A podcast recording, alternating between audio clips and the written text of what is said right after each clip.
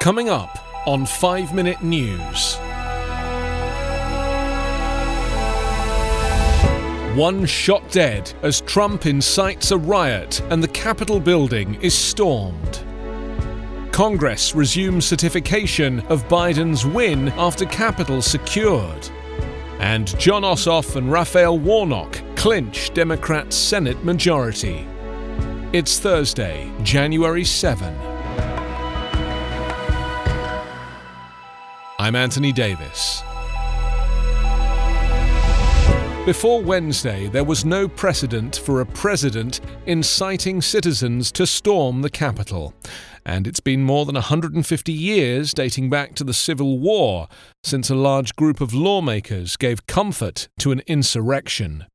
But all that changed after President Donald Trump invited his die-hard fans to Washington, filled their heads with lies that he had been cheated out of the election and that Vice President Mike Pence could overturn the result unilaterally, and pointed a mob of them in the direction of Congress. What ensued was one of the ugliest days for democracy in living memory. Trump has spent weeks whipping up his supporters with false allegations of fraud in the November 3rd election, culminating in a call to march to the building that represents US democracy. Trump, who has refused to concede that he lost to Democratic President elect Joe Biden, had urged his supporters multiple times to come to Washington for a rally on Wednesday, the day the US House of Representatives and Senate were scheduled to certify the results of the Electoral College. They turned out in the thousands to hear the president say they should march on the Capitol building to express their anger at the voting process and to pressure their elected officials to reject the results. We're going to walk down to the Capitol and we're going to cheer on our brave senators and congressmen and women, Trump told the crowd, standing behind safety glass with the White House as a backdrop. Speaking at what is likely to be his last rally as the sitting president, Trump exhorted his supporters to fight. We will never give up, we will never concede, Trump said. About 50 minutes into the speech, some of his supporters, waving Trump flags, began heading toward Capitol Hill, where unprecedented mayhem ensued.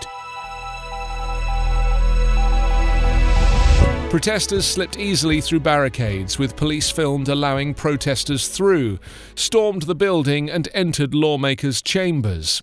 The certification process was stopped, and Vice President Mike Pence and members of Congress were evacuated. Lawmakers and staff members were hiding under tables, hunkered in lockdowns, saying prayers, and seeing the fruits of the country's divisions up close and violent. Guns were drawn. A woman, a 14 year veteran of the US Air Force, was shot and killed. A Trump flag hung on the Capitol. The graceful rotunda reeked of tear gas.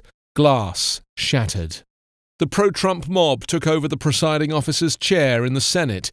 They mocked its leaders, posing for photos in the office of Nancy Pelosi, one with his feet propped on her desk, another sitting in the same seat Vice President Mike Pence had occupied only moments before during the proceedings to certify the Electoral College vote.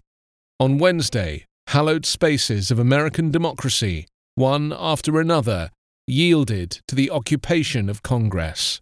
This began as a day of reckoning for President Donald Trump's futile attempt to cling to power as Congress took up the certification process of Joe Biden's victory. It devolved into scenes of fear and agony that left a prime ritual of American democracy in tatters. If you don't fight like hell, you're not going to have a country anymore, Trump said. Let the weak ones get out. This is a time for strength, he announced. His lawyer, Rudy Giuliani, said to the crowd, Let's have trial by combat. Trump told his morning crowd that he would go with them to the Capitol, but he didn't. Instead, he sent them off with incendiary rhetoric and watched the coup in delight on television from the protection of the White House.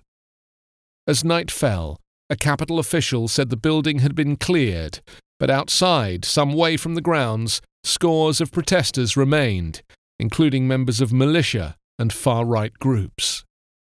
As criticism mounted that he had incited a riot, Trump was urged to say more by a Trump loyalist, House Republican leader Kevin McCarthy, and some of the advisers who remain in the White House for his dwindling days in office.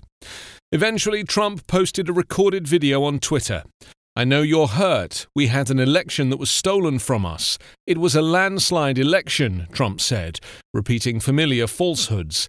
But you have to go home now, he said. Shortly after posting, the video received a Twitter warning before the company locked Trump's account altogether. Trump's failure to rein in his supporters stood in sharp contrast to his attitude last summer when he threatened arrests and the use of force to break up protests against racial inequality when Black Lives Matter protesters were tear gassed and disappeared from the streets by unmarked police in rented vehicles. President elect Joe Biden called on Wednesday for the restoration of simple decency as the mob incited by his predecessor stormed the U.S. Capitol and delayed Congress from certifying the results of November's election. Biden had planned to deliver a speech focused on how to revive the economy and provide financial relief for small business owners reeling from the coronavirus pandemic, giving routine political remarks from a theatre in his native Delaware. But shortly before he was to begin speaking, demonstrators broke into the Capitol building, reaching as far as the Senate floor. Our democracy is under unprecedented assault like anything we've seen in modern times, Biden said, adding that the violent and chaotic events were an assault on the rule of law. I call on this mob to pull back and allow democracy to go forward, said the president elect in an address that took only 10 minutes and was televised against a split screen of the still occupied Capitol building, Biden attempted to project calm and say that a deeply divided country can still come together. But Biden also expressed shock and outrage. This is not decent, it's chaos, he said. Biden stopped short of accusing Trump of treason, but said what happened borders on sedition. The words of a president matter, no matter how good or bad that president is, Biden said. At their best, the words of a president can inspire. At their worst, they can incite. Biden called on Trump to go on national television now to fulfill his oath and defend the Constitution and demand an end to this siege. Trump did not take to television, but for his pre recorded one minute video that only added fuel to the fire. As a violent mob of Trump supporters laid siege on the Capitol on Wednesday, news broke that Jon Ossoff had defeated opponent and incumbent David Perdue in Georgia's pivotal Senate runoffs. His victory, combined with Raphael Warnock's history making defeat of Kelly Loeffler, means Democrats now control the Senate.